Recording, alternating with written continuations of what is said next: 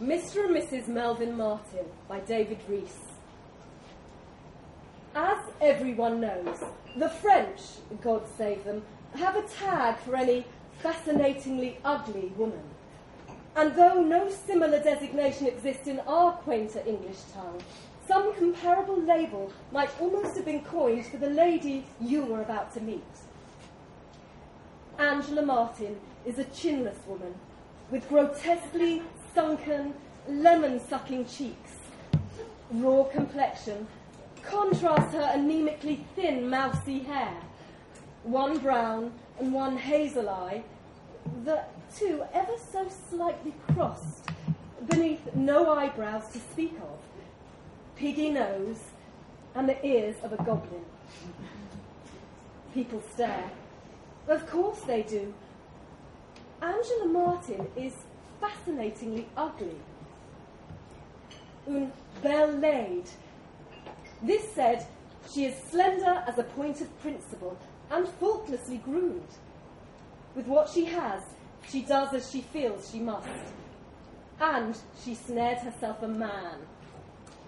So, from the moment her husband leaves their irreproachably pristine and dustless home, a charming three-bedroom, thatched, detached, as well-kept as she, but more comely, Angela awaits his return. Afternoons, Angela wipes and scours, launders and vacuums, mops and polishes, and all the rest of it. The image of an efficient and painstaking housewife. For all that, or perhaps exactly because of it, there is something sumptuous about the morning hours Angela spends directly she is alone, drinking chamomile tea, watching television, eating a pippin, listening to the radio, indulging her yen for aromatherapy, or simply reading a book. She is as sure as anyone could be that Melvin, her husband, wouldn't disapprove of. At this moment, it is May Finch's Light a Penny Candle. Thank heavens, exclaims the Times, a thoroughly enjoyable and readable book. On the particular day we should have in mind, Missus Martin is slow cooking some prime cuts of young lamb. Given that Mister Martin normally gets home at approximately thirteen minutes past six on a weekday, depending on the traffic, his dinner is almost invariably on the table for him at twenty-five to seven, giving him time to freshen up and change upon his return. Melvin Martin is the affable, popular, and well-thought-of golf professional at the local country club a couple of miles away from his home. Angela can see the club from both unused bedroom windows, though she rarely goes in either redundant space, except, of course, to dust and clean and what have you. In point of punctilious fact, in all the years the Martins have lived in their beautiful home, and getting on for three decades now, no one has ever been to stay with them. Not one character else has ever spent a night in their house. But thoughts of this kind only seldom occur to Angela, and not at all, perhaps, to Melvin. So it goes. With only an hour until he's home, the smell of unhurriedly stewing lamb suffuses the whole house, pleasantly, as it seems to Angela, although she hopes Melvin will not mind, as he did about the protect, protracted all-around whiff of the sausages a while back there.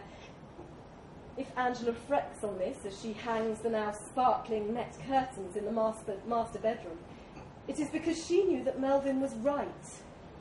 And even they, the curtains, had seemed to sweat the fine Cumberland's eventually cloying odour. Looking out the window, all hers in the daytime, a trifle romantically, Angela sees the declining sun glitter off the combine cutting the corn in the distant, pieced-out land, as the larks trill, horses shift, and breeze stirs.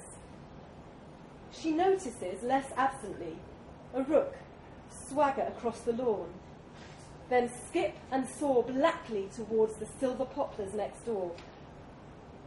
Mahler's Symphony Number four plays on Radio three. The time is quarter to five.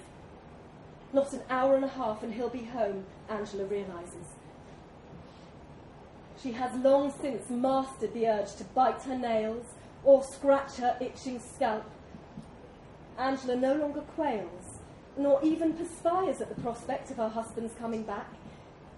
Yet still we have the unmistakable primal look in her piteous eyes, particularly as the day wears on, and nor can her movements belie her to anyone skilled in the art of noticing at least something of how it goes with others.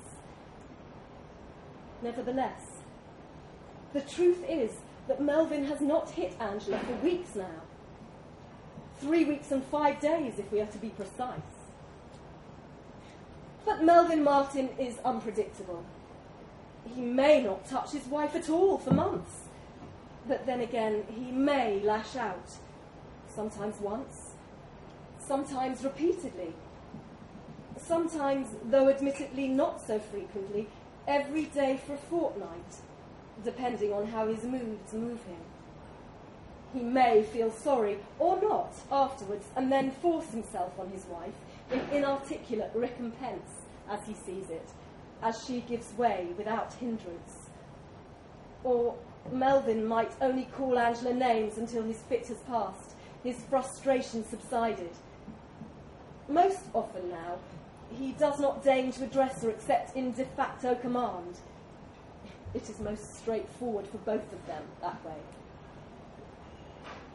For her part, Angela forgives Melvin, but she does not forget.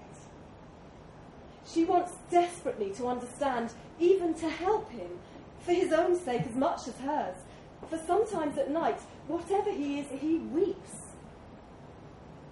True, Angela cannot bring herself to weep for or with him. She has been punched, kicked, spat on, had her hair pulled, and so on after all. Funny thing, apropos of nothing perhaps, but on one occasion Angela mused peculiarly that she had never yet been nipped or bitten by Melvin, before supposing with an unaccountable little smile that anything was possible. Would it be different for Angela if, if she had somebody other than Melvin, or even just Melvin, to confide in? At all events, Angela is friendless, save for the ladies she reluctantly plays foursomes with on a Wednesday morning at Melvin's behest. She thinks, not irrationally, that these ladies despise her too for her ugliness and shyness, having once overheard the lady's vice-captain wonder, not quite under her breath in the locker room, whatever their dapper pro-golfer saw in his unsightly wife. A second lady then followed this admirable rhetoric with a lewd comment concerning Angela's husband's physical charms, for Melvin was nothing if not athletically made, and judged passably handsome by some. Maybe it would be different for Melvin then too if he were not stuck with Angela. Probably he hated himself, Angela had reflected on leaving that day's locker room, for sticking with her, for not finding somebody more attractive, or someone at least more spirited. "My God, you're a disgusting sight to look at," he had said more than once, most memorably shortly after those comments Angela had unfortunately been privy to in the ladies' locker room. It came after the President's dance, which marks the beginning of a new season. The President's third wife had remarked on Angela's dress. The new Missus Stanley Arthur must have been in her mid-thirties, and thus a good twenty years younger than good old Stan. An attractive type, blonde-haired and plump-chested, Missus President, as one wag had dubbed her, had called Angela Ange, which had been unusual but nice, in a way. "That's a lovely dress, Ange," she had said pointedly. "Thank you, Linda," Angela had replied, for once the centre of attention, however momentarily. Melvin grimaced but had said nothing until he and Angela got home. She had no idea what had put him in such a temper. She only wished she had, but it was too late for that. As Melvin beat Angela, in the morning he confessed as though in apology that he had been drunk, she became conscious that she had smelled the uniquely scented perfume Linda Arthur's had been wearing before somewhere, She recollected it was on Melville's trousers and polo shirt. Angela knew that among the club's members it was probably common knowledge that Melville gave the president's new wife lessons, so she tried her best to think no more of it, and to cover up as best she could without riling her husband even more. Fewer than twenty minutes and he'd be home. Angela checked on his lamb. The water in the pan with the new potatoes was bubbling over, so she turned down the heat. She had almost forgotten the carrots. What was wrong with her lately? Which she now peeled and diced and dropped in another pan. Melville didn't like his broccoli too soft, so that could wait, and the rest of the gravy, to go with that of the lamb's juices, would take no time at all. Angela felt sure Melville would like what she had prepared, although she knew you could never be completely certain with him. Angela hoped, anyway, especially as she'd not done, done lamb this way before. If she were honest, Angela would have admitted that she did not enjoy eating, whatever the dish, with Melville. But she knew equally well that one of the few things he liked at home was sitting down to eat with her. And he loved lamb. The only other thing was that they had had lamb cutlets just last week, and Melvin never liked to have the same thing twice in what he judged to be quick succession. But one cannot have everything in this life, Angela thought, as she awaited her husband's return, con contemplating the challenge it had always been to predict what he might want for his, his tea, and concluding that it was one she had surely risen to over the years. So, que sera, sera. Lest entirely the wrong idea about Melvin Martin is conveyed, it should be said that he had always been more than generous with his housekeeping, which includes Angela's allowance.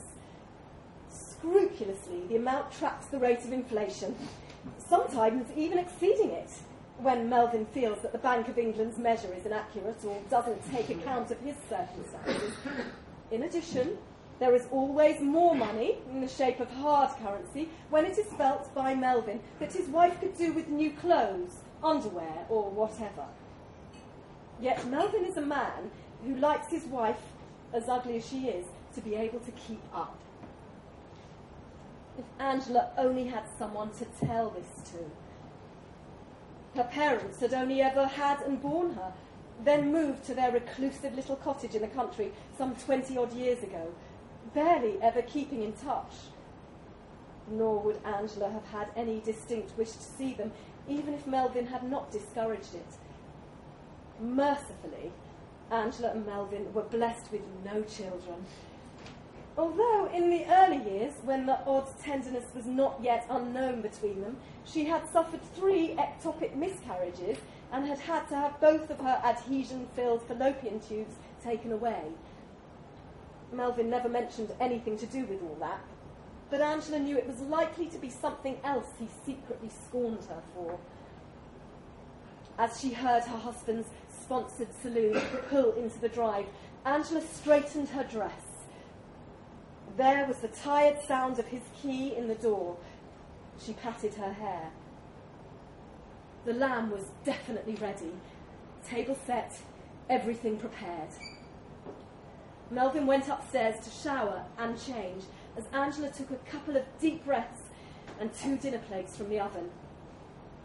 She gave the gravy a last little stir, transferred it to the boat, and dinner was served.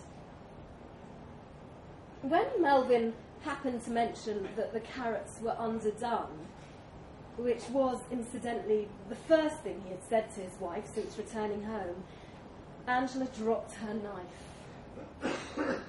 It rattled tinnily against her plate as she tried to catch it, then fell from the polished walnut surface of the dinner table, smudging the cream Axminster with tasty lamb gravy.